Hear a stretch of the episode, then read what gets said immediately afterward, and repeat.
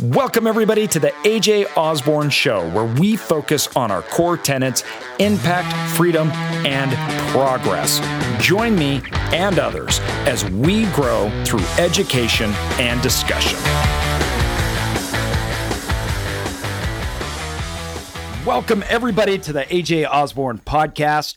And uh, we have quite the podcast for you guys today. You got me and Connor here. We're going to go through. Yeah, I'm. We've been excited for this one. Not gonna lie, this is gonna be next level. Definitely, definitely next level. Um, super, super, uh, just just an incredible guy and uh, doing a lot of amazing things on so many fronts in regards to business and influence uh, within an industry and uh, innovation, um, growth of a company. I mean, I'm sure we're going to talk about scale and, and that transition between you know working working in the business versus working on the business and transitioning to that role of a CEO that I know he's kind of been going through uh, the past you know year and a half, two years, whatever that looks like for him. But uh, yeah, dude, super excited to jump into it. Our guest today, Lucas Botkin from uh, T Rex Arms, dude. Thanks for coming on, man.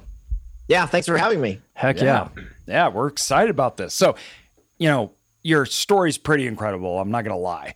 So, uh, why don't you give us a little background and talk about how you got started and why and what that looked like. Yeah. So uh, eight years ago, it was uh, 2013 and or 2012. Actually, I'll rewind a little bit. I had no idea what I was going to do in life. I was, you know, 19 years old, not not having a college degree, uh, not knowing where I was going to go, what job I wanted to do. I was a volunteer firefighter at the time, so I was doing a little bit of that. And my parents there was this uh, plastic material that one of my brothers had purchased that's used for making uh, gun holsters. And I was playing around with that because it, it, intrigued me. You heat it up, it turns into Velveeta cheese. You press it against whatever object you want, which in this case, a firearm, and you have, you know, a, a retainer for, you know, that firearm to go into, a holster. And my parents said, "Hey, why don't you just put some of those on eBay? Just, you know, make a few of them, put them up, see what happens." So I did. I put up, I think, about 10 listings for holsters and magazine carriers, things like that. And people, for whatever reason, bought my crappy uh, holsters that I made, my early ones. And then oh, I was like, you know what? I think I can make this a business. I think I can I can make a website where I let people customize uh, a holster based on you know what gun it's for, uh, what color it is, and I, I, did a lot of market research. I, would already been doing market research for like a year just because I was interested in the firearms community and I was looking at companies and the competition. I didn't realize that I was doing market research just for my own interest, but it turned into market research. It was very convenient. So then uh, well, I, I bought a, uh, a WordPress theme for 400 bucks. I went and bought some material for like 300. I bought some what are called blue guns. They're basically trainer uh, firearms for hand to hand combat uh, which worked pretty well for uh, molds for holster making. So for a thousand dollars, I started the company T Rex Arms uh, in Middle Tennessee, uh, an hour outside of Nashville, on my uh, family's property in a little garage, tiny little garage. And what I used for marketing, because you know, getting the word out there is like the first step you really got to do. Mm-hmm. The second step, really, in starting the business, uh, is I had pinpointed that Instagram was where the firearms community was starting to develop. Facebook was already kind kind of dying away. Forums were already owned by other companies with their advertising. And I was just a new guy, a little guy with not a lot of money. Uh, so I had an iPod Touch. I didn't even have an iPhone. I had an iPod Touch like Gen 1 or Gen 2, some little bitty little thing. And I took all my photos with that and uh, made an account, T Rex Arms, uh, Trex Arms Kydex, started posting photos of holsters and for whatever reason, people started buying and they started coming to the site, uh, my $500 WordPress e commerce site. And uh, in time, I, I started shooting uh, uh competitions to learn how to shoot better because I realized, hey, if I'm going to uh, be, you know, if I want to be taken seriously in this industry, I need to be an end user of sorts because I had no military background, no law enforcement background. I mean, I was 20 years old and uh, I also don't have a, a, GED. I am paperless. I have nothing, and um, so I'm, I'm, basically a mutt. But uh, so I started. So I started shooting at these matches, learning how to shoot, and uh, that did bring some credibility. People were like, "Oh, cool, a holster maker that actually goes out and uses his own stuff." And the company started to explode from there. I had my first uh, contractor in six months. I think my first full time employee in ten and then I partnered with one of my older brothers and a friend after a little after a little over a year. And but it was full time for me within like four months. I had plenty of work coming in, and the company's been debt free ever since. Uh, that was a big goal of mine, and we've just been slowly building, expanding the business, and it's been it's been a pretty interesting experience the past eight years. So it's yeah, cool. It's amazing. It's so, so, awesome, dude. It, it, snapshot of today, where you're at. What's your company look like? So we uh, years a few years ago we moved out of our small garage shop location and we now have two industrial buildings and a commercial. Uh, I guess it's called a, an industrial park. Uh, and so we have thirty thousand square feet. We have eighty employees.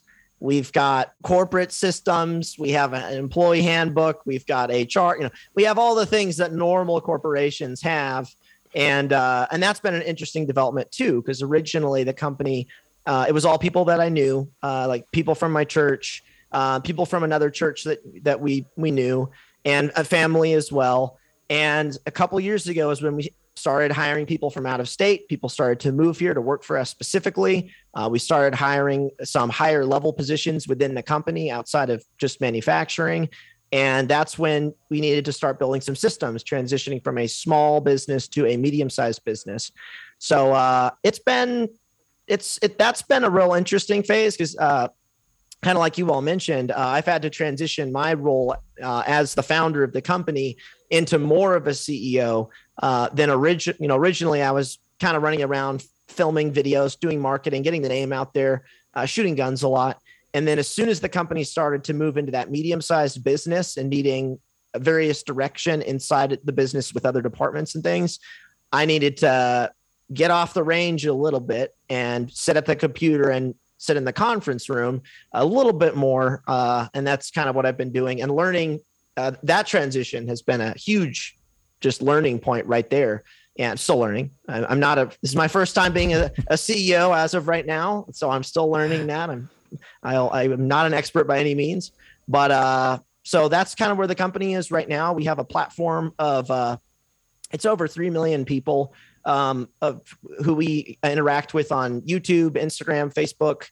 We don't really have a Twitter presence, and then uh, all the people that hit our website every week so it's uh, quite a few eyes looking at our website, looking at our content that we're putting out there, and that comes with a lot of responsibility and a lot of challenges as well.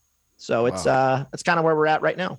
That's amazing, dude. And it and in relatively such a short amount of time. Yeah. You know, especially mm-hmm. in a product based business like what you guys have. And um, I mean, there's so much to unpackage here. One of the things um, you you were able to identify and capitalize on this this content this this idea of u- utilizing content on social media, uh, specifically Instagram.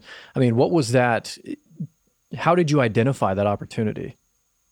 So this is actually kind of convenient when I was 19 and I was getting into guns and shooting, and it was interesting to me, I was looking for a type of, I guess you could say, role model that didn't exist. Uh, someone who, because at the time, all there was were some YouTube channels of some guys who would talk about a gun for half an hour. They wouldn't even shoot it, they wouldn't even show how the thing worked. And that didn't inspire me to want to train. That didn't inspire me to even buy the product. And I didn't want to buy that product. They weren't even demonstrating how it was used. So when I started the company, I had a vision of what um, I wanted to become and what I wanted the business to become uh, of that thing that I was looking for as a young new gun owner that didn't exist at the time. So that actually made it pretty a lot easier. I think it was kind of an advantage. I basically just made what I wanted and thankfully it's also what other people wanted so that worked out yeah. and uh, so it was it was little things like uh, I, one of the things I, I, really don't like, and I think most people are gonna are, are, are gonna agree, is the marketing that companies do where they constantly just bash you over the head with sales, coupons, product this, product that, without ever educating you on why the product exists, what the product's for, or demonstrating how the product is used. So I took that, you know, basically all the things I didn't like about uh, other businesses, and I just tried to do the opposite and that's worked pretty well. Um, in some cases, it hasn't, but in most cases, that has worked really well. So the way we market our product is we don't. In fact, sometimes I'll be in a meeting and they'll say, "Hey, you haven't talked about this product in a couple months," and I was like, "Oh yeah, well, uh, I haven't been using that one. I've been using these over here from another company. I'll get to that one at some point." So we're never really marketing product for the sake of you know selling the product. It, it all comes back to educating uh, the customer base and the, the community. And if sales occur off of that, that's awesome. If they don't and they buy from someone else, that's fine because our objective and our mission is to equip people with quality equipment to preserve life. And it doesn't matter where that equipment comes from. So, uh, but I think an advantage that I had is I was I was just trying to build the thing that I didn't have when I started getting into this, and that that helped a lot mm-hmm. um, as far as coming up with some uh, fixes to problems that I was seeing. Absolutely, no, I love that. Yeah. I love this organic this organic process. Like, you know, and mm-hmm. I look at it and so much of that is similar to how we started up the private equity side of our real estate. It was like I was started talking on mm-hmm. podcasts. I said, "Listen, I think there's nobody's talking about this. It we need education. I mm-hmm. wish I would have had education out on this product, what it does, yep. how we use it, and every single week just got on talked about it for an hour uh, plus, and we just we started making videos and it just kind of kept rolling and rolling. And then all of a sudden, we got investors, we got deals. People were bringing us incredible deals, but it, it, we weren't asking for it. It's not like we were saying, "Hey, yeah, will you go out?" No, it wasn't mm-hmm. even a sales. It was it was purely just education. Just wrote a book. Here's what it is. We started doing it. It's I want to give as much information as we can, be transparent, show you pros, cons, our opinions, what we like, what we don't. Um, and I think people really relate to that. I think that mm-hmm. is a people know we we know when we're being sold and we know when we're being taught. We don't mind being sold, right? From an uh, right. from the things. I don't mind buying a product. I don't mind being sold, right? But it's because you're giving value. So if you're giving me value, I understand, I appreciate, that I can utilize the product or the business service mm-hmm. that you're saying. And, and and that is so in today's particularly social media age it's very transparent. I think. Mm-hmm. Yeah, no, it's really good. Something that um, something that I've definitely I've definitely noticed is um, other companies too have started to adjust some of their own marketing. I mean, they've had to to some extent because there's so many companies out there in our industry. And this was another advantage uh, that I was kind of doing at the beginning as well as I was looking at what other companies were doing, some of that market research that I you know was talking about earlier.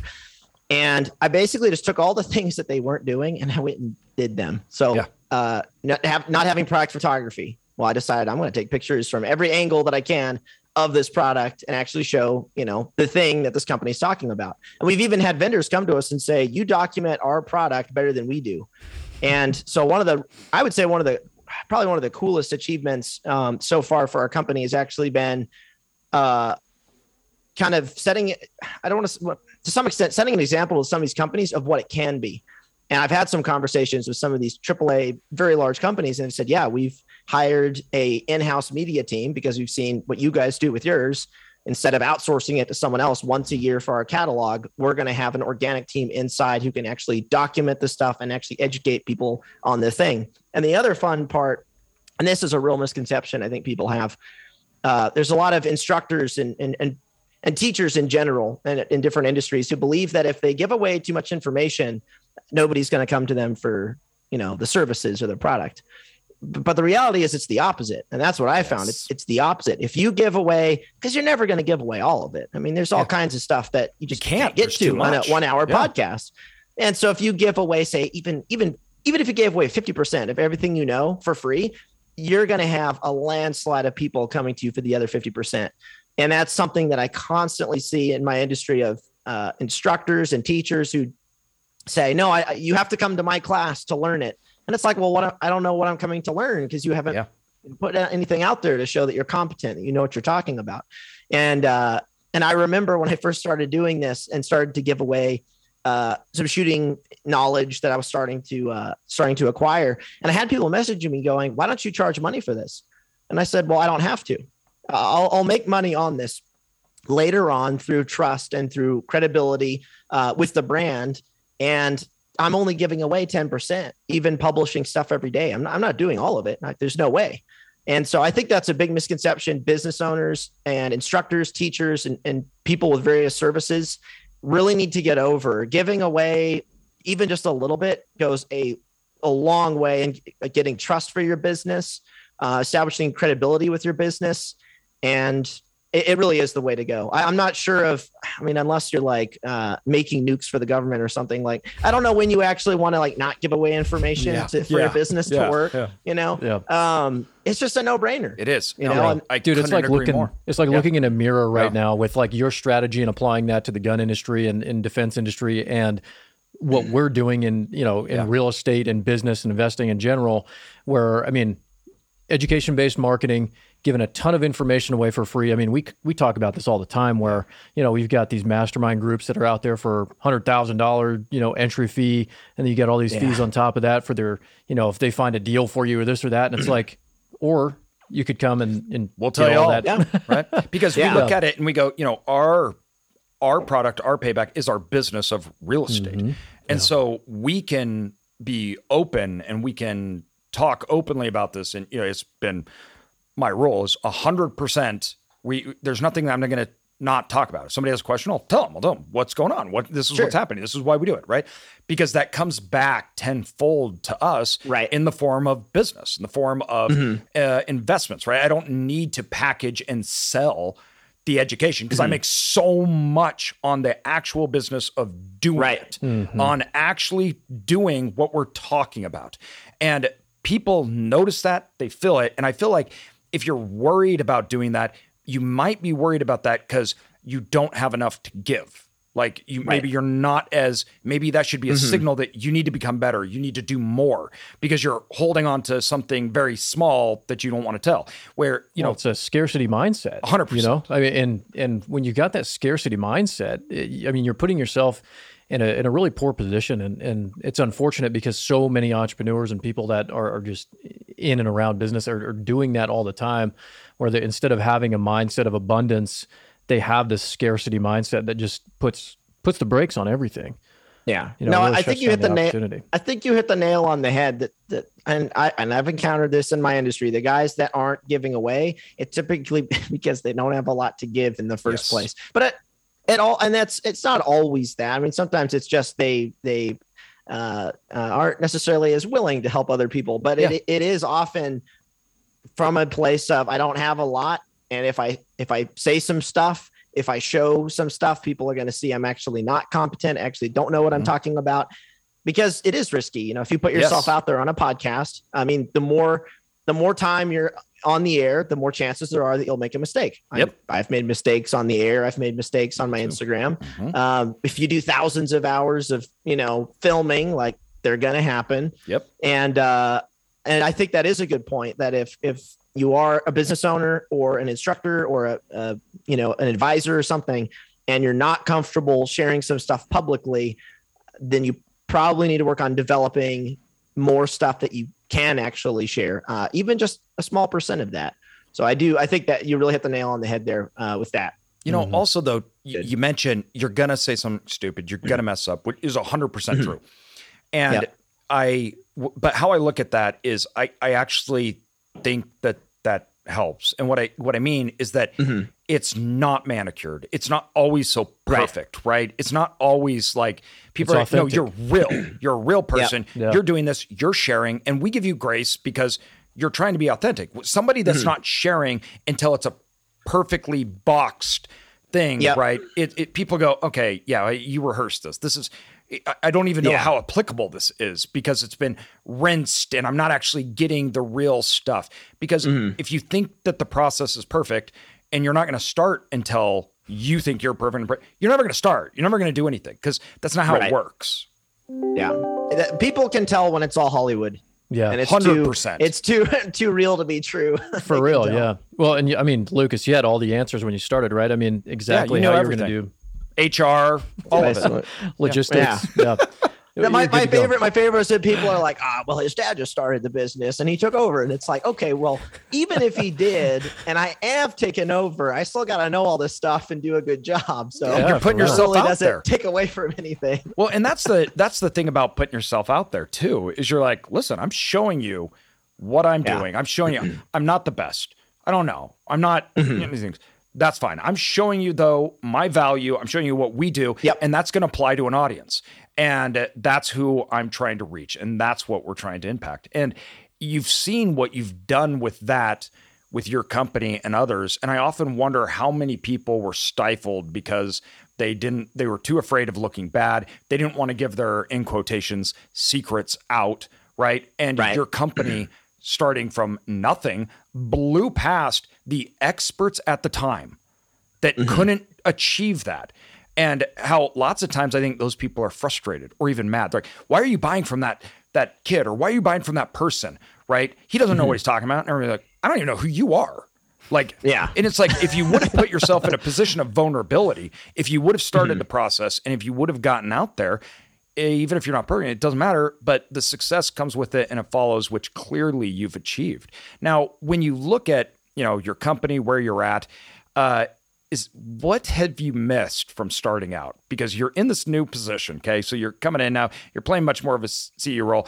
CEO role. What in this role and everything? What it, it's very different than when you started. T- walk me through Right. kind of what's different about it, what you like and don't like about your business being at this point. Yeah. So uh, I want to be very transparent. I have not been doing the job of a CEO the past two years. Um, this it's been a it's been a tricky. Um, there's been a lot. We've had a lot of meetings recently because every couple of years we kind of reassess our job descriptions uh, of the owners. Um, of the other officers in the company and really see what needs to flex, you know, who needs to shift fire. Um, right now, I currently fill four different jobs. And the job that I've actually been filling for the past uh, really eight years, but primarily probably six years since the company started getting bigger, uh, can be classified as the chief visionary officer. Uh, so, not an executive. Uh, there's a lot of decisions in the company that get made by uh, two of my other business partners, the CFO, so the financial Mhm. side, uh, risk assessment, different things like that, and then our chief operating officer, who does a lot of the day to day business management my job is typically safeguarding the brand of the company as the marketing director, uh, but also as the uh, more or less the CVO of the company, and uh, also setting the the trajectory for where the company needs to go based on market trends, based on how people or customers are maturing, uh, because that's something that happens too. You know, we get customers who are brand new gun owners, and then after a year of following our our content, uh, the educational stuff we put out, they are a little more advanced in their understanding and their desires to purchase you know different kinds of equipment and focus on different skill sets and so my job is to kind of watch that and see you know when do we need to spawn a whole new department within the company to address those which is actually something we're actioning right now based on some of that you know customer development like oh we need a team of people to help with the next level of customer really. Uh, so my job really for the past few years has actually been a lot more cvo not ceo and uh, it's been hard in the you know in the past in some of our conversations to hear people say like oh you're not really doing the job of a ceo in this regard and i'm like ah crap, I'm you're going to give some pushback though on that. I think the job of a CEO has changed over the last uh, Oh, it has. 10 years. It's not Yeah. a CEO. If Mhm. you are a CEO and you're doing just typical managerial stuff, you're not doing. I, I just don't think it's right. Yeah. The CEO is the one that directs the Right. culture. They direct where everything Mhm. needs to be going and moving. And if you are Right. just so down into managerial stuff, which that's how I think the old CEO used to look like. It Right. all about processing and meeting and doing things. right? contracts Yes, and- yeah. contracts and everything else like that. That is Mhm. not. I, I just do not believe that that's really what the CEO position is anymore. And if you look at society Mhm. in companies, that's not what they're asking of their CEOs anymore. Right. So you have Tesla, they don't want Elon Musk to just be doing contracts and talking to attorneys all day. They want him to be out there looking at big ideas, creating a culture, saying, put your trust in me. We're going to accomplish these things. I'm getting together the people that can do all of that. They're the best. And Mm-hmm. that's where they're putting the trust. It's to make the decisions and it's to be Right. the leader of the company more than the manager. Yep. No, I agree with that. And that's and that's and that's been discussed a lot in our meetings too. Like what is because we all have different ideas of what a CEO is. And I've always seen it as that. Like it's the guy who's kind of at the top, who's directing the boat. He's at the rudder, he's at the helm, he's setting the course for the ship. There's lots of other uh, people of a similar position who are managing other parts of the business. Um, so, but really, what happened, sort of the transition for me having to focus more on that is uh, when the company was smaller and we were still trying to get the name out there. So our, our you know, and establish credibility. I was primarily just doing uh, the marketing director role. So going out and filming content on you know our different products and uh, trying to get our brand out there to as many people as possible. But it's really been in the past four years when our company has been a little bit larger. You know, we have a little more influence with other companies in the industry, uh, that some of the focus has had to shift into uh, business planning and, strategy, and, and, not so much just oh, what are we gonna film, you know, in two weeks for this thing, and so now it's a lot it's a lot more uh, long term, and we actually this year, and this is gonna sound hilarious. Um, we haven't set any sales goals until this year. Uh, we've gone this entire time with no sales goals for the year, you know. And uh, this year we do have some. We set lots of metricable goals because we're at about the size that we need to. Could have been doing it sooner. And uh, on top of that, we also have a much more refined 10 year vision for where we want the company to be, which for the past few years, it's just been, and it is a struggle. It's a, as we grow the company, uh, we're trying to catch up with you know all the the positions that need to be filled getting the right people into them uh, you know shuffling people around uh, huge influx of orders comes in there really hasn't been a lot of time to step back, look at the big picture, 30,000 foot view. Um, but the last few months, we've taken the time of, okay, we're going to have strategic meetings three times a week. Yes, that's going to cut into marketing. Yes, that's going to cut into our operational stuff, but we are going to hammer this stuff out. And so um, we've just recently done that, really sat down and, and had a, a more thorough plan for moving forward.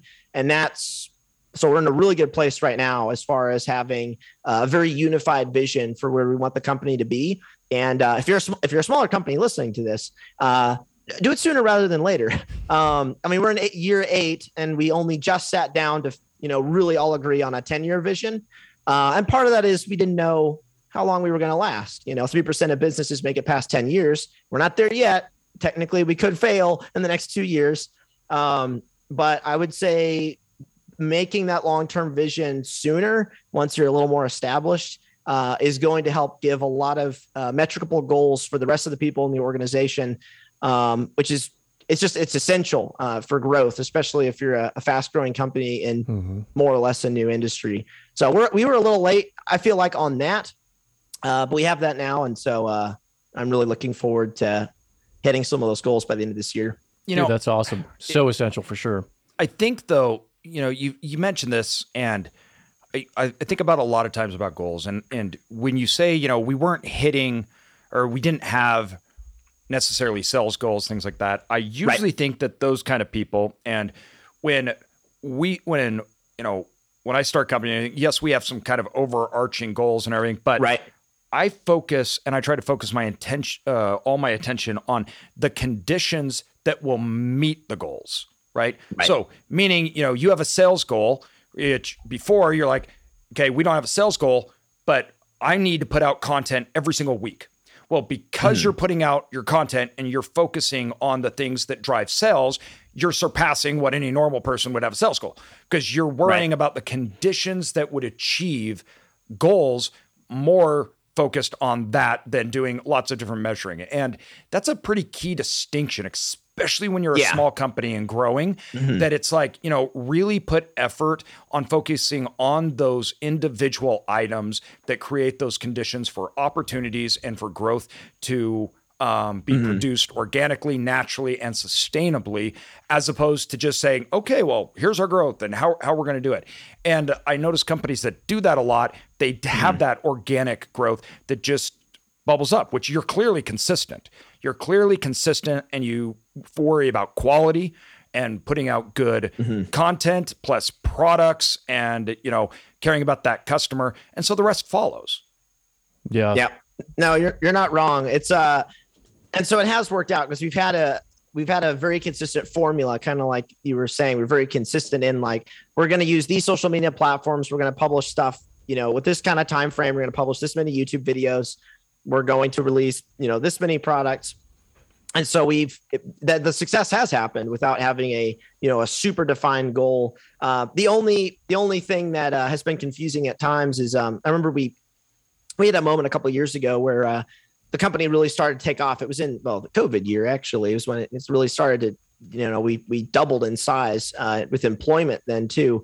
Um, but there were some questions on like you know is this the company that we really want? Do we want to go as big as possible? Do we want to have you know 500 employees and and that's going to be you know for a company that gets past I don't know what's defined as a small, medium, or large business. I mean, we'll never be Amazon, and that's okay. But um, when we were kind of making that transition between small, medium, some of those discussions were happening. You know, is this what we're comfortable doing? How do we throttle sales? Which I know sounds kind of wild that we a company might even want to throttle sales to uh, control you know expectation from customers and whatnot. And thankfully, we didn't need to do that.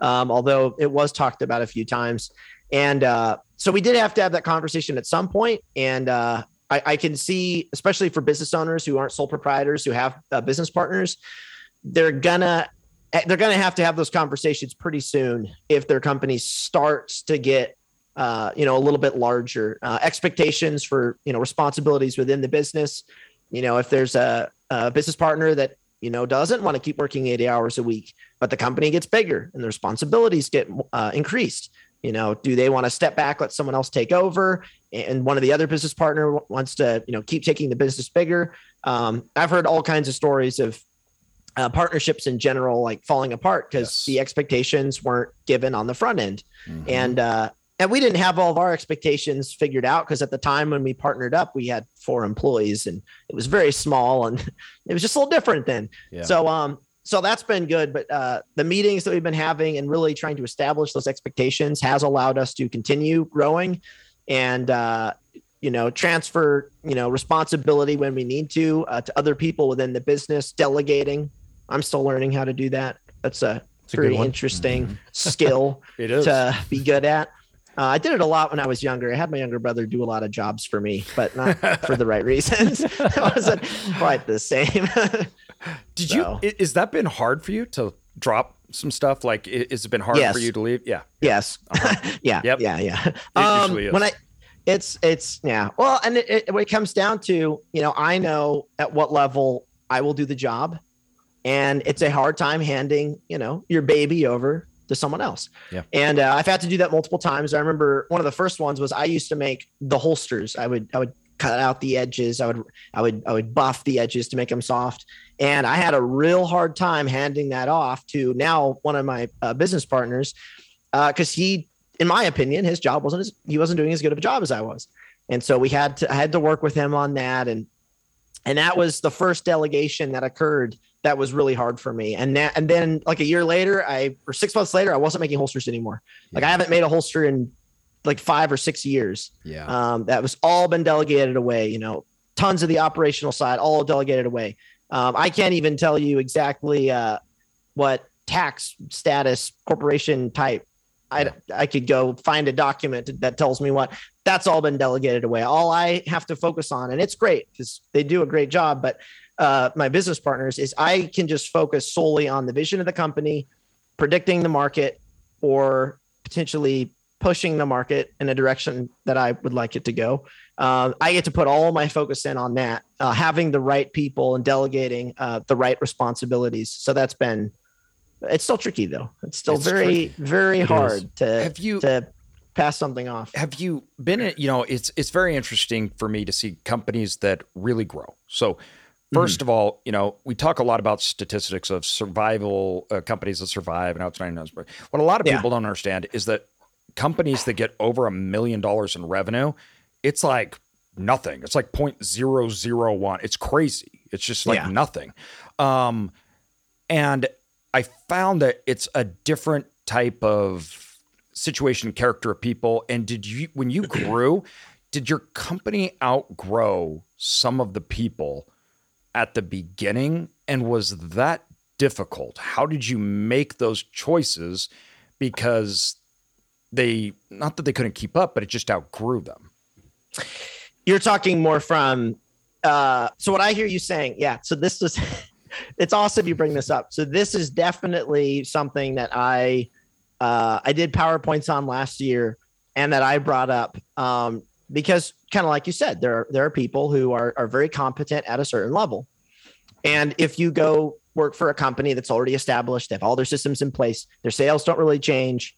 Um, you know, not, nothing really changes in the organization. You can just get slotted in, and you're good to go. But it is tricky when you're in a, a fast growing business, um, which I, I, don't know what defines. We but we've two x most years, and so more or less fairly fast growing company.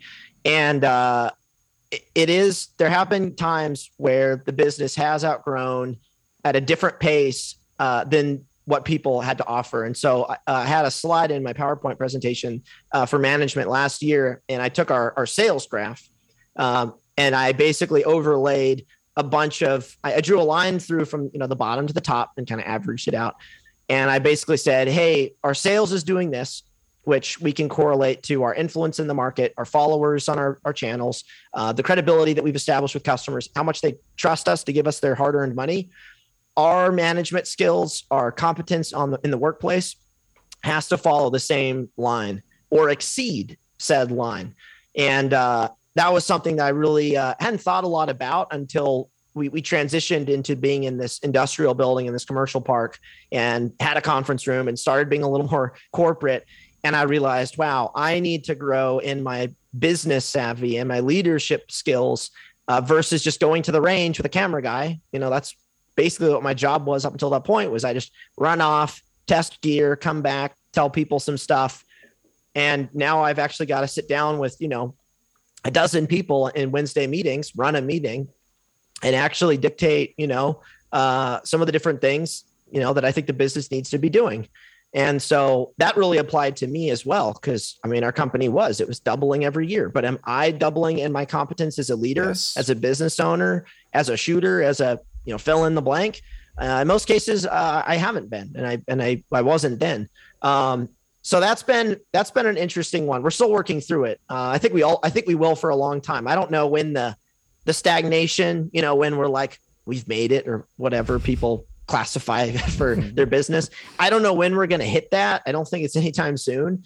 And uh, so I think we're going to keep encountering the, uh, different, you know, job descriptions, uh, postings, leadership management uh, you know situations where the responsibilities start to exceed uh, the the people themselves and quite possibly the the officers themselves um, in the C level positions. So it's a great great question. We're still going through it. We're still figuring it out, but it's one that I identified uh, over a year ago or, t- or two years ago. I think it was in it was in 2020 that I really started talking about it and uh, trying to you know get people to think about and and a lot of people were naturally already doing it because just because they saw the responsibility coming their way um, but i know there were some people that were like oh that's interesting i hadn't thought about that i guess the company is getting bigger there are more people relying on me and so. No i, I good times it's such an interesting topic in that you know we've been thinking about internally as well and we have conversations because we've been just growing so fast and it's mm-hmm. something that we're we talk openly about. It's like, hey, we have to make sure that we are we are all rising to the job needed. Exactly. Right? Not not wanted, but we need to rise to that job needed and we have to keep up with the business itself. Meaning mm-hmm. we can't be the reasons that this business can't succeed. And uh, every all everyone, right? Me, Mm-hmm. everybody, mm-hmm. right? It's it's uh, the executives of the company here. We need to rise up to meet mm-hmm. that need of who we need to be, whether that's through education, whether that's mm-hmm. through identifying areas of weaknesses and accepting, saying, hey, we need somebody else to do this and I can apply more, whatever that is. It's how do mm-hmm. we make sure that we're moving up and growing? And I think that a lot of people, they they think that you need to be that person and then somehow the business magically appears there. And right. that's not how it happens. You're, right. you know, you move up and you have to grow with the business mm-hmm. and the business grows with you and you have to be constantly changing. So many people look at the end result. They look at you now, 8 years later with mm-hmm. all your employees, your your your business, you're doing these awesome stuff, right? Mm-hmm. And they don't really correlate that to the first 2-3 years of the company and they think, oh, well, there's something about you that just magically made you better. Where in mm-hmm. reality, you had to grow and yeah. you had to grow a lot. And that was that's probably a constant thing you're thinking about and that you're trying to achieve because you have employees, you have a marketplace, you have uh, you have customers, right? That they expect that. And the question is, and I love that question: Are we up for it? Are we up to next? Because at the end of the day, it is your choice, right?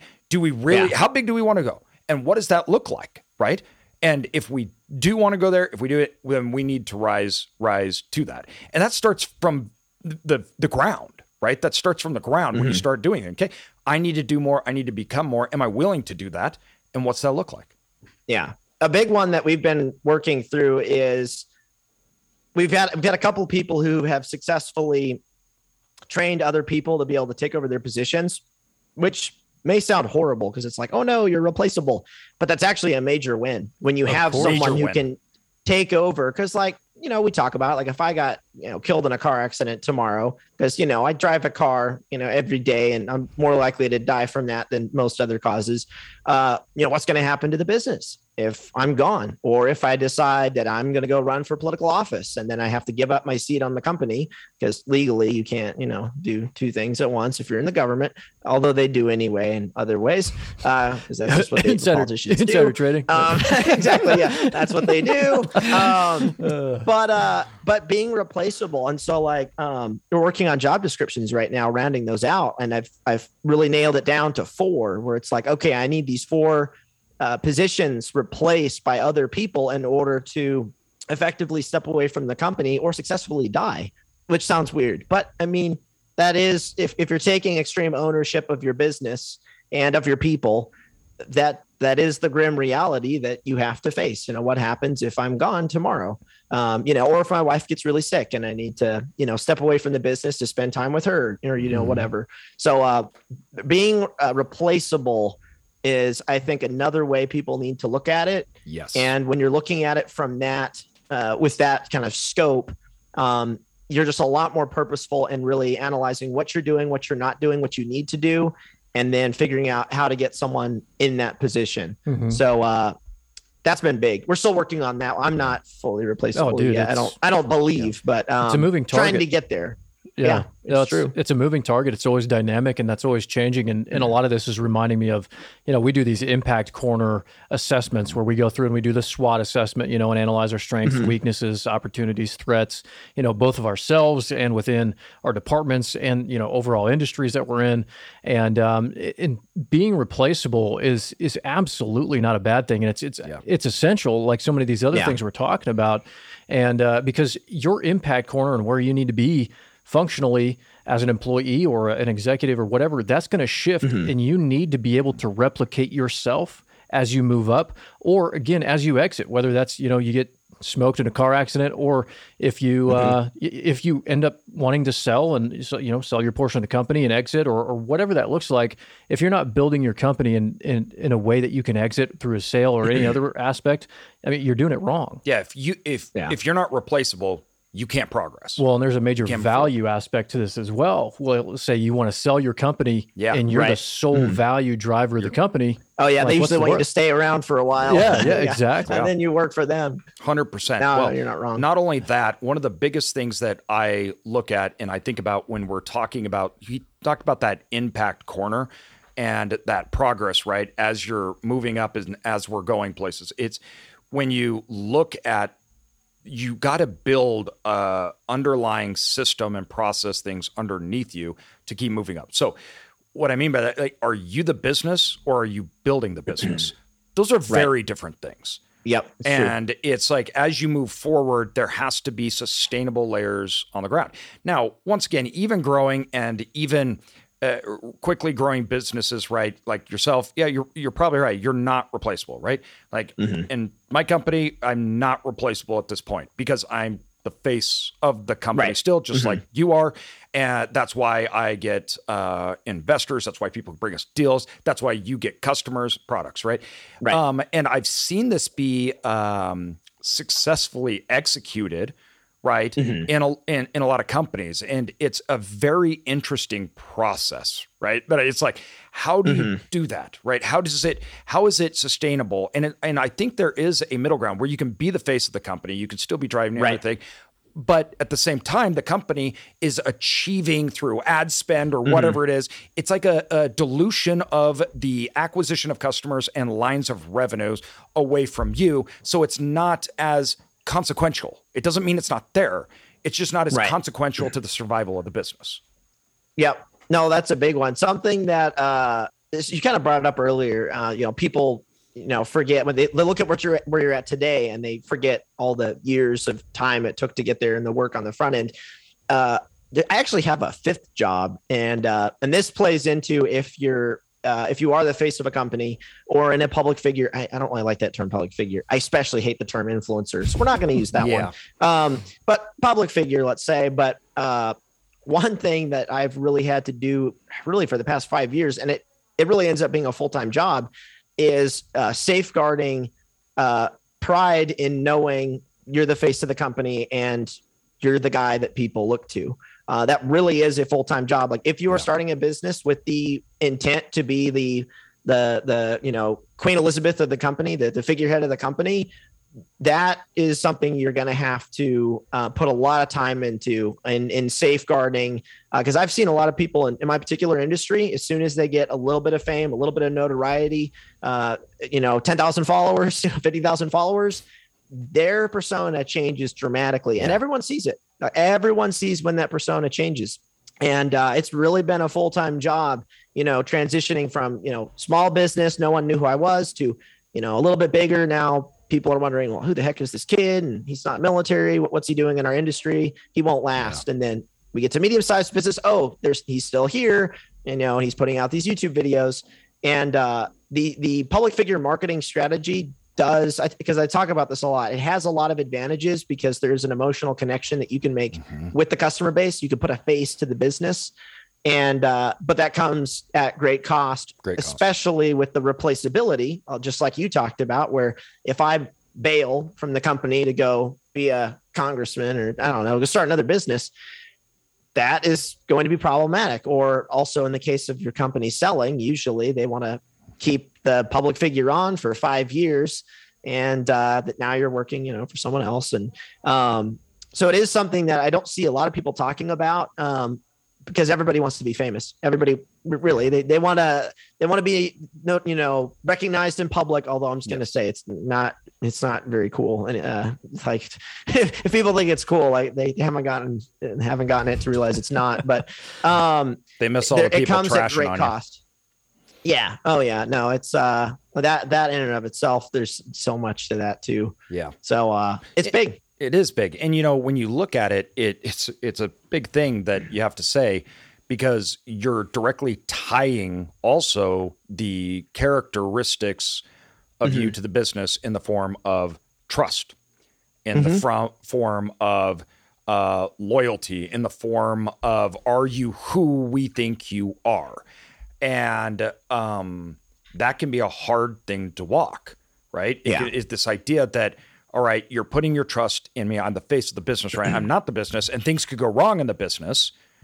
And that is directly correlated with me. Or I could mess up or I could do something to lose the trust of the company or the customers. And oh, yeah. that could damage the company and you know how do we work through that and how do you build it, it it's a huge topic. Oh dude you don't have, oh, you dude. don't have any uh, experience with uh, AC1s that were made in america being made somewhere else or anything right? Like uh, pretty much wanna, yeah.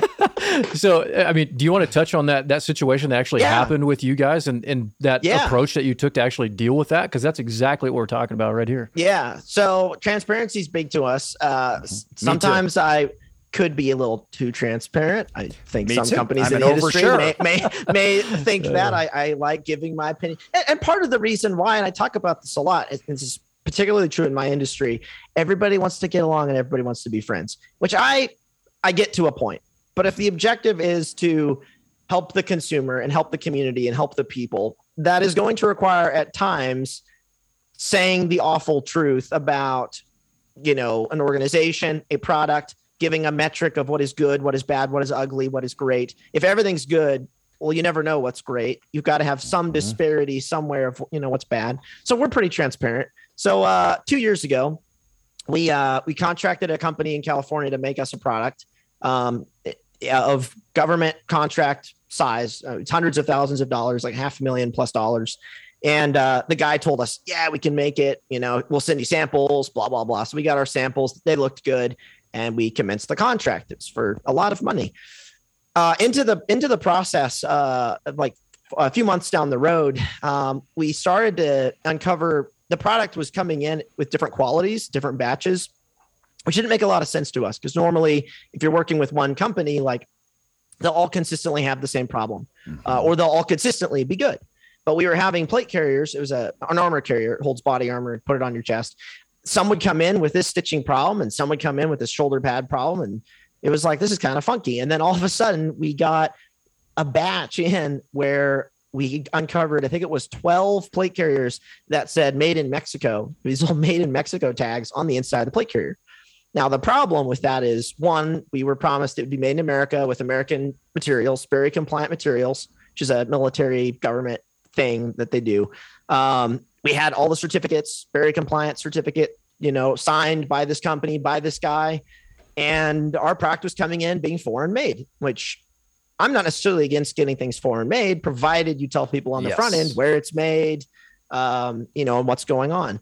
So then we had our investigation. We, you know, were talking to the guy and trying to figure out what was going on. And eventually he uh, did confess to outsourcing another shop across the border. And what they did was they took raw material, packed it into trucks, drove it across the border. They were in, uh, they were, they were, the company is down by the border. So not, you know, not super hard. Right.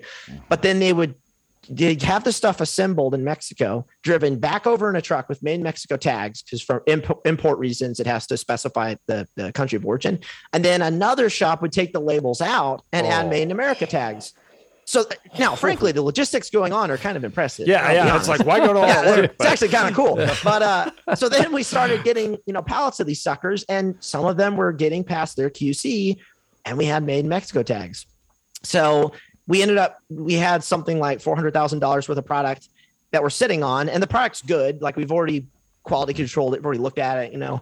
And we were like, what do we what do we do? And there were some opinions where let's burn it all. Let's just you know, we're not going to sell this. We're not going to try to sneak this as product made in America. Let's just burn it all. And then we were like, oh, the environmental problems of burning this, you know, material. We can't yeah. do that. And so, and then, and then it came back to the philosophical of like, well, this, you know, people need this product to hold body armor. It is a good product.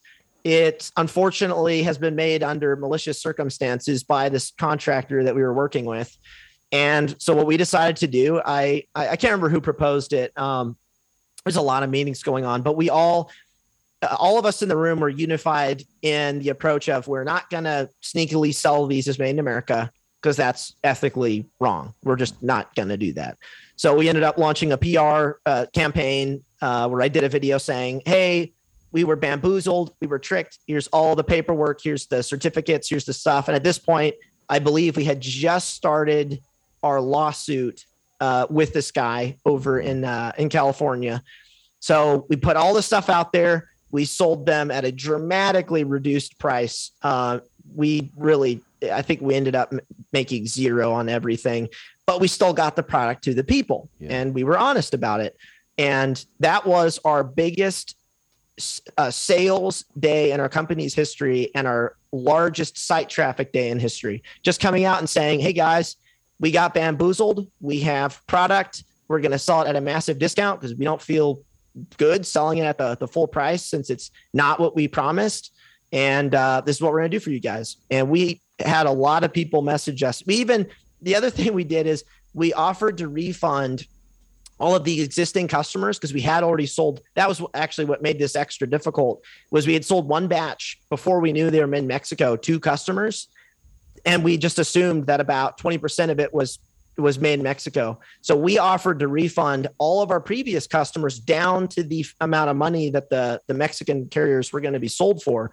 And we had, I want to say about 50 people write back and say, because you're transparent, I'm not going to take the refund. Uh, I'll happily pay the full price on the carrier that most likely wasn't made in Mexico, but we're not, uh, you know, I'm not going to take that refund. And other people did. And it's perfectly fine. Yeah. And, uh, but that's the kind of you know those are the kinds of business practices that we've really adhered to and that was uh I'm, I'm really thankful to be honest. Like whenever these these challenges come up, I'm super thankful because we all learn as a team, as a company. And yeah, they suck because they cost hundreds of thousands of dollars and hundreds of hours of time. And um, but it's it's things like this that really build the team and really also shape customer trust in the brand. Uh, to be honest, I think in the in a few years we could look back at the AC1 uh, debacle and actually point to ways that that grew the company larger than any other you know marketing strategy that we've ever done. And uh, i remember i even had one guy message me and say man knowing you guys and like how you know marketing smart you guys are you probably engineered this whole thing to like create all this buzz. And i was like dude i'm not that smart. Like, that'd be cool if i was. I'm not that smart. Um i love that I story we'll, that's awesome i bet dude isn't that I just incredible we'll, it's it, it was, and I'll say, uh, major props goes to our CFO, uh, one of my older brothers, uh, David, for he was the one that spearheaded the the legal stuff because we ended up suing the guy, and you know, because that's just what needed to happen, and yeah. um, so he ran all that. I mainly just had to worry about the PR and weigh in on you know what we will and won't do. Uh, at first, I wanted to just burn them all and you know hmm. just be Dude, done with it. But right, you know, that's cooler like, heads prevailed. Right. Well, and that's just a prime example of, and it's like taking a, a page out of Ryan Holiday's book, "The Obstacle Is the Way," and you know, just addressing that obstacle head on and and actually mm-hmm. addressing that and utilizing that. I mean, not even utilizing that in an authentic way, but just addressing that in an appropriate manner that was mm-hmm. that was completely and totally reasonable as opposed to like you know our we obviously we're human beings we love to get emotional. It's like burn these suckers right? But then it's yeah. like wait a second. Here's our mission. We want to get product to people. This product's fine. We can get it out. We can be transparent. We can do x y and z. And using that obstacle as that catalyst to yeah. continue pushing yourselves forward. I mean, I love that uh, we we dove into that story, man, because it's such a, a, testament to you guys, your character, and uh, and why you guys have just seen such great success in all the the, the phenomenal work you're doing. Mm-hmm. Yeah, it, there's a. Oh, go ahead. You know, I was just gonna uh, say, I think you're right when you talked about the customer loyalty piece. I, I think it builds it even more, and people understand that you're going to make mistakes mm-hmm. they understand if then if you accept the consequences, right? Generally speaking, people are forgiving, right? And uh, right. Uh, they understand, hey, life happens, right? Yeah. Um, you know, there's always the people that probably trash you online or whatnot because there's just jerks out there. Oh, always. Yep, always. But uh, for the most part, your customer base that tends to solidify, it tends to grow because then they say, listen, I know the products that I'm getting. If there mm-hmm. ever was something they would tell me instead of, oh, I don't know until they get caught. Very different, right? And um, that is something that's really important that I think a lot of organizations mm-hmm. need to adopt. They need to. Uh, it kind of even goes back to this idea of content before. Like, there's this there there's so many people, especially in today's age, they're so adverse um, mm-hmm. negative consequences, particularly online. They're so yeah. adverse. They're like, we're going to get attacked. We're going to get canceled, right? We have right. to do this mm-hmm. either perfect or we have to try to get away with it, things like that. And it's just, it's an impossible standard to live up to. So don't try yeah. to. Yeah. Be honest, do what's right. And if you screw up, admit it and own up to it, right? And then do everything in your power to make it better um, but mm-hmm. if you're not ready to do that, you're putting yourself up to an absolutely impossible standard. Yeah. And that's actually something that I've written into, uh, kind of going back to the replacement, you know, writing out the job descriptions that I have is actually something that I've written under for CEO, CVO, like whatever it is, that, that level of executive, uh, C level position. Uh, they have to be able to, uh, make apologies or be transparent on behalf of the brand, which not everyone is able to do or is yeah. willing to do. And it's not always fun to, you know, come out and be like, hey yeah. guys, uh, I promised this. It never happened because of these things, you know. But I do think that's something that your your high level, you know, spokesperson for the brand or your your uh, high level leader needs to be able to do and be able to do it well because obviously public speaking that's a skill in and of itself whether you're good or you know not good at it so you've got to be you know able to do that and you know instill confidence and, and trust in uh, your customer base. Uh, but I think it's one that that businesses really need to think about uh, for their high level, you know, CEO or CVO position. Is hey, are you man enough and willing to come out and apologize for a thing, be transparent about a, a, a business mistake or problem in the industry, and explain to people what's going on in a way that they will, you know, respect it and and also trust you as well. And uh, you're you're absolutely correct that people nowadays with the internet and Twitter and Reddit, which is probably the worst, uh, yeah. are so like concerned what people will think about them. And it's like, well, that, that's how it's always been, you know, yeah. with the people you know in your small town. Like the internet magnifies it to some extent because more people will know who you are, but it's all the same stuff. You'll always have the 10% of people who are skeptical, the 2% that'll hate you no matter what. Uh, there's a, there was a study, I can't remember the book, but basically broke down there's 10% of people that'll be skeptical and 2% of them will just hate you. And then it's like 3% are on the fence, then might change. And the sort of the, the problem is once you hit 3 million, 4 million, 5 million followers, that group is large too. And it looks like a just this massive angry mob. Yeah. But the reality is, well, you also have 4 million people that yeah. love you and buy your products and yes. follow what you do. And so there, and there's been mo- uh, there's been times uh, in the past where I've, I've talked to vendors and they've said, "Man, you really uh, you really kicked the hornet's nest." And it's like, well, yeah, I've got tens of thousands of people that hate my guts, but we've also got millions that don't. So yeah, you know, was that ever know, hard? Was it? that ever hard for you? Like the the kind of the turn on the mob and the the self righteous people that yeah. you know come and they yeah. are just nasty. It's it's it is. So what helped me, uh, and I've I've researched a lot of other um, sort of public figure CEO type you know people, uh, Elon Musk and others, how they deal with it because anyone who's successful is going to get it. Yeah. You know, you're rarely criticized by someone more successful than you, if ever. Yeah. Uh, I can't remember who. Uh, there's a quote that more line uh, goes al- goes along with that. Um, and what I started doing three years ago is I stopped reading it, just yeah. all of it. I, I, I used to feel I knew there'd be a conversation going on. I'd get tagged in some, you know, comment thread on Instagram, and I would look at it, put my phone down, go back to work, and then I my brain, you know, would be like, ah, oh, but what are they actually saying about yeah. me? Like, yeah. I want to go check in on the new comments, yep. and it distracted me from my work. And and what it was is I realized these people saying stuff online, I have no obligation to. Most of them aren't customers. Most of them don't value what we do. I have literally zero obligation to give my time to them, but I do have obligation to give my time to my employees who are my 1st mm-hmm. customer, our customers who are, you know, the employees, you know, first customer and my second customer. Those are the people I actually need to focus on. All these people just talking crap with anonymous accounts on Reddit, yeah. they, they can make up whatever they want. And it does start to suck when it, it bleeds over into vendors who believe it because they're yeah. like, oh, we don't know what to think. And mm. and that does suck. But for the most part, the track record has been there that companies just they look at our sales numbers uh, they look at where we're at as a business. We've lasted this long. Uh, i remember i got business advice from another holster company when i started and they closed up shop five years ago.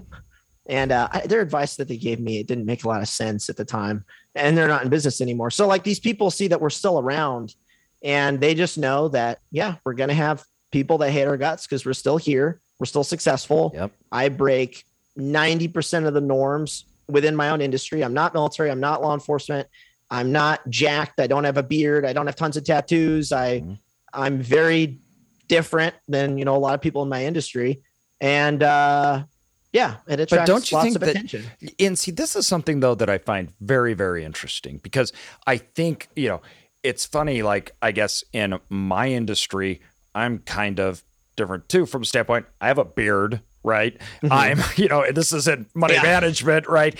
I'm talking on podcasts and I'm talking about mm-hmm. all sorts of stuff. And um, I guess I don't really fit the norm. And that really helped me out in my industry. Yeah. There were no podcasts or no people. It was money managers and people that were really uptight. I don't I don't know how to say it, right? Stuffy. Yeah. And yeah. they weren't yeah. real. And I think it just made them completely unrelatable.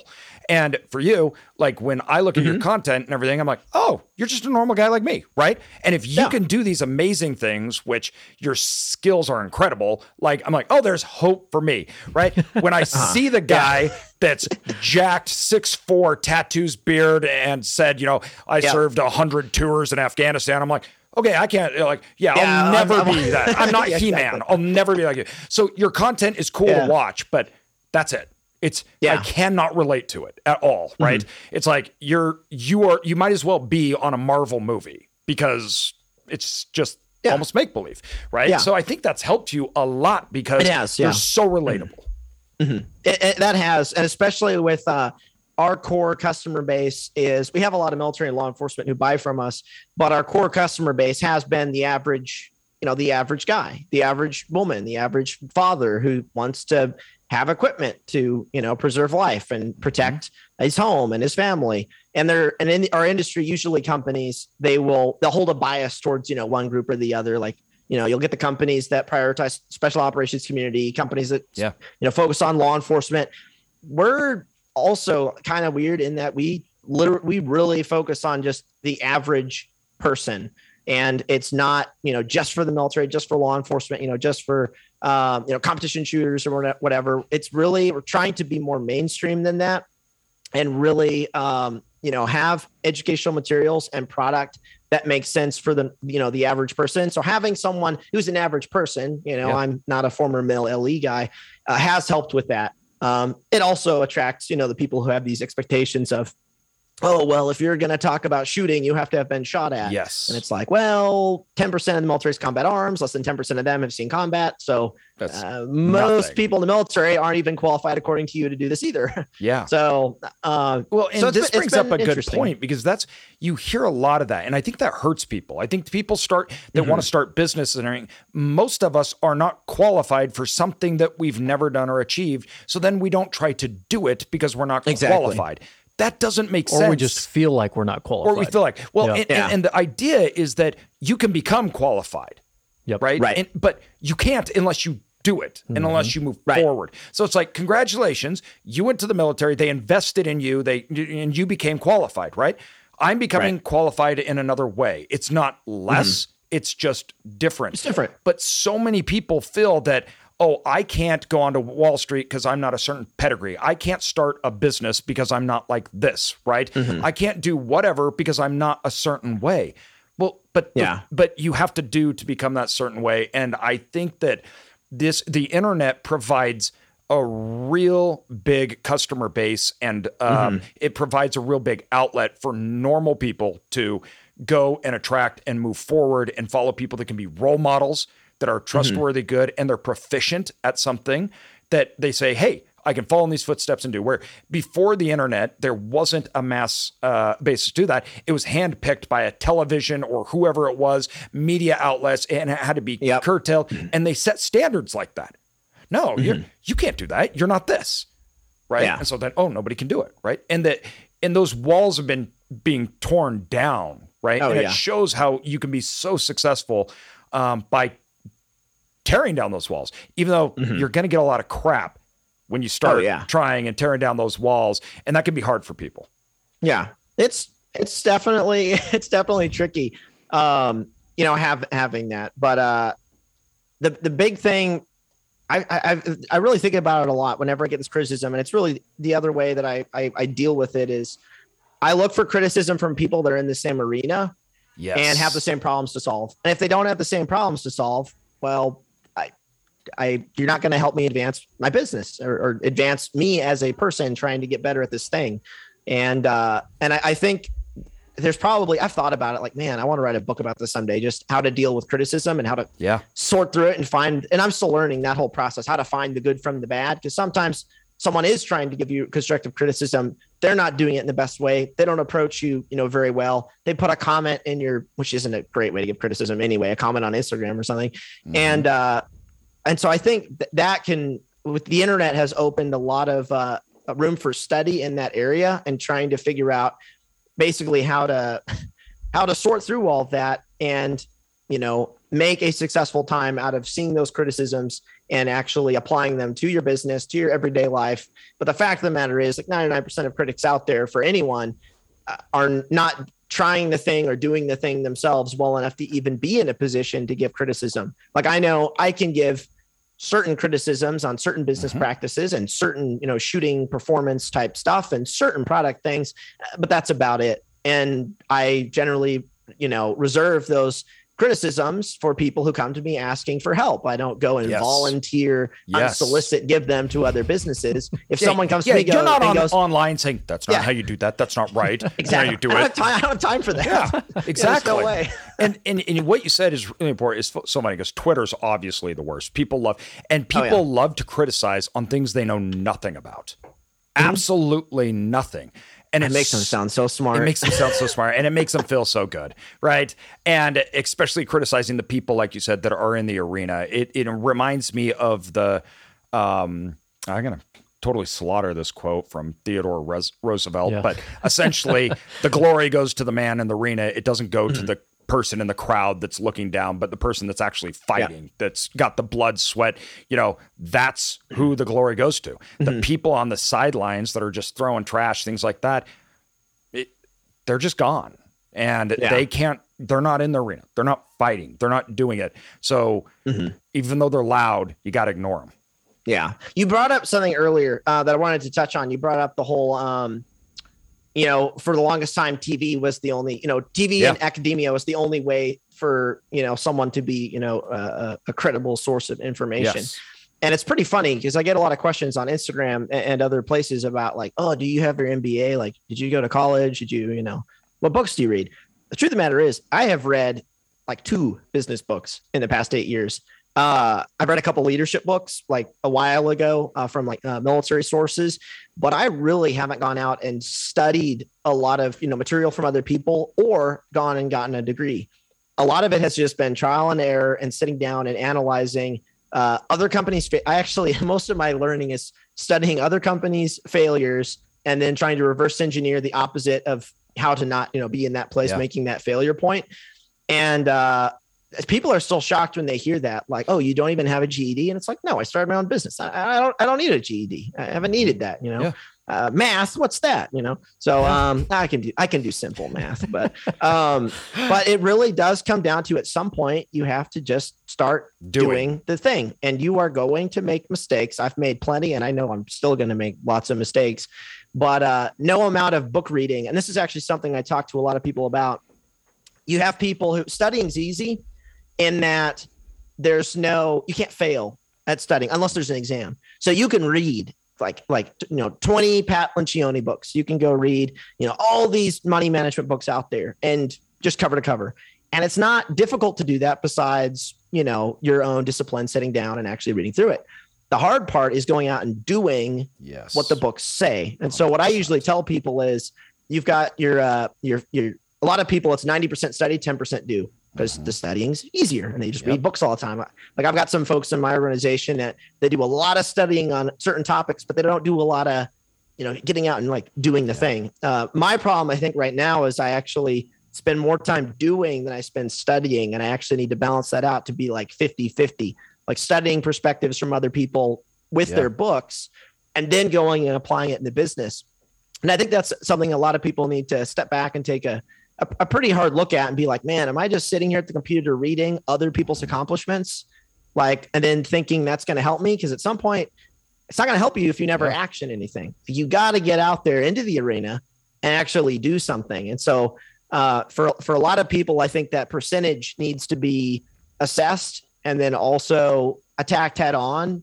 And uh, like a, a perfect example for that, I, I I'm an avid video game player. They're they're I, I love just uh, I don't like sitting down watching movies because you just sit there and you have no decision making. You you just you take in whatever they want you to you know take in. So video games, I have some you know free will to some Yes. extent within the the bound the boundaries of the game. But I was studying uh, this video game, this this high level real time strategy game, uh, StarCraft two, and I was watching videos every day. I got home from work, watching high level, top level championship games, and I realized a few weeks in because I wasn't playing the game. I was just watching the videos and thinking, "Ah, I know all this cool stuff about the game."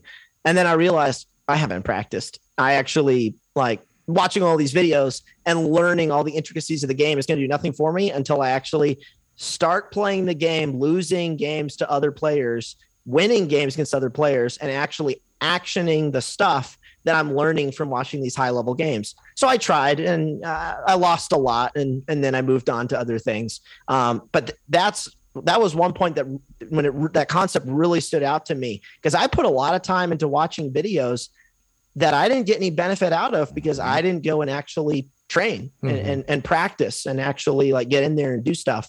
And uh, but studying is pretty easy. Uh, norm uh, with there's no exams or metrics, you know, and goals uh, outside of that. And I, I think there's a lot of folks out there who think they're putting in really good work just studying. But at some point, you got to get out there and Dude, do yeah. some work. That's gold. That's gold because there's so many of us, and I've I've been guilty of that as well. I mean, just going book after book, and the other thing too is like if Mhm. you're if you're doing this like a million books a week or whatever it is that you're going through, like how much are you actually retaining, and what's the real value Yeah. you're pulling Yeah. from that? Yes. and to even Mm-hmm. be able to go and execute on that when your goal is really just oh i'm going to read 10 books like Yeah. well you need to be more, be more actionable as far as what you're Yeah. trying to There's a difference yourself between on studying to figure out something. like it's like, yeah. oh, I got to read this because I need to solve this problem Yep. because I'm doing. So this will help me do right. Mm-hmm. I, I could not agree with that more. Like, if you is is this going to help me in the building process, right? Or am, am I just consuming to consume? And uh, it, you know, that is Feel very, smart. very different. Feel smart, Right. Exactly. Feel smart. I, I have no applicable knowledge, but um, I've done it, and that's an absolute killer. Um, Yeah. dude, we've taken up an hour and a half of your night. Um, this has No, been an awesome podcast. I, I got, I got, I got to ask. you- You can ask Google a question, but I got to know what's your favorite gun. My favorite gun, uh, the one that gets the job done. i was going to say what his, his answer is going to be what are you was using yeah, it for for um, my so my favorite gun, or I'd say family of guns. Uh, I I carry a Glock 19. That's my carry gun. But my if you had to buy one gun, you're not a gun owner, and you're like, I need to get a gun because the election's coming up and times is getting weird. Uh, an AR-15 is America's gun. It it, it is. The Kalashnikov and AK-47 is not America's gun. That is the gun of Western Europe or Eastern Europe, uh, Russia, Asia, um, you know, the Middle East, Africa, some places in Africa. But the AR-15 is America's rifle, uh, originated here, and uh, you could buy them for. You can get a cheap one. For, I think right now they're like 500 bucks, which is insane. I wouldn't recommend one of those though. I think I get something a little better, like a thousand bucks. Yeah. something a little nicer. But uh, yeah, as a first gun, it, you really can't beat it. And most of the guns that I go to for because I, I shoot three to four days a week right now, off and on. Uh, I'm shooting those, shooting AR-15s of some sort. It really is my favorite. Uh, they get the job done, and uh, so yeah. But I don't have a favorite Yeah. gun. It's whatever what are you using whatever it gets the job done. Yeah. Yeah, exactly. yeah yeah dude i love Yeah. it well just before we wrap up dude i mean future plans what do you got Yeah. on the horizon this year next year i mean what's Where are you some of that vision dude Yeah. So, uh, well, the business we have our, our 10 year vision. So we're we're actioning building the business bigger, uh, bigger and better. Um, we're we're putting in another 10,000 square foot expansion onto one of our actually it's 12,000 square feet uh, expansion onto one of our buildings. Unfortunately, I think that'll only hold us for six months, and so we're looking for another building already um because 42,000 square feet is just not it's not enough right now. But uh, I'm actually um, trying to figure out uh, some personal branding stuff because we have you know all the T-Rex stuff that we have going on, and uh, I've been looking for business coaches who can help me with some of the the, the business acumen that you know that I can talk to regularly every week. Um, I I, I want to get into. I need to study more, kind of like we talked about. I need to adjust my Mhm. doing to studying. Um, but I have some decisions to make right now uh, regarding you know uh, you know how much do i want to get out there and do like uh, public speaking and, and podcasts and help other people Yeah. start you know businesses Yeah.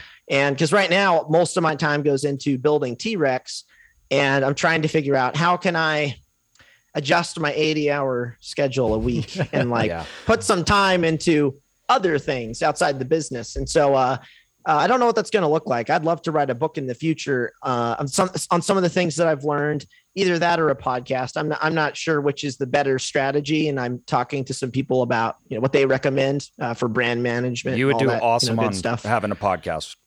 Um, I like the I like the idea of having a podcast. I've talked about it for like a year and a half now, and uh, it's just a matter of you know prioritizing, eliminating some things yep. to make room for others. You never truly free up time. You just No. end up using that time for something else. Yep. 100% So, so we'll see. I don't, I don't know. I'm still trying to figure some of that out. But building uh, T Rex arms uh, bigger uh, is in the works. Is in process. Uh, that's happening for sure. uh, the other stuff on the side, uh, we'll we'll see about that.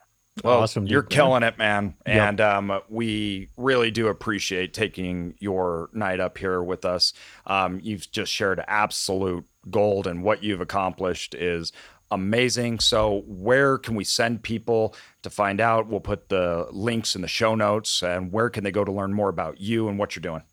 Mm-hmm. So uh, our biggest channel right now is our YouTube, which is just if you Google T Rex arms. Thankfully, it took two years, but when you Google T Rex arms, it, articles will come up. Why did T Rexes have small arms? Well, after two years, we're at the top now. Um, it was like year two, I, I, was able to push that article away from some scientific math, nature like website. That's uh. But if you Google T Rex arms, you get our YouTube channel. Um, I have a personal Instagram. Uh, which is larger than our company Instagram. There's some reasons for that. Uh, it's a little more personal, but uh, Lucas Trex Arms uh, is is my Instagram. That's where a lot of the action happens. To the point that Instagram actually uh, took down my account for a few weeks, which is good fun. Um, oh. sometimes I get a little spicy sometimes. I, I, do gun stuff, you know, so they, they weren't ah, real happy spicy. with that. So I got it back. Good. Some people helped me on that. And uh, I we're I'm on borrowed time really on that platform probably, but um, so yeah, the, the Instagram and then our website trex-arms.com. We have a ton of videos there, products of course, um, but a lot of the I give a lot of um, I answer a lot of questions on my Instagram on business stuff, and I talk about cultural issues and ind- stuff that I notice in the in the industry and observations. That's where I'm uh, more transparent. Um, mm-hmm. Sometimes at the expense of other companies or people, and uh, that's just how it is sometimes.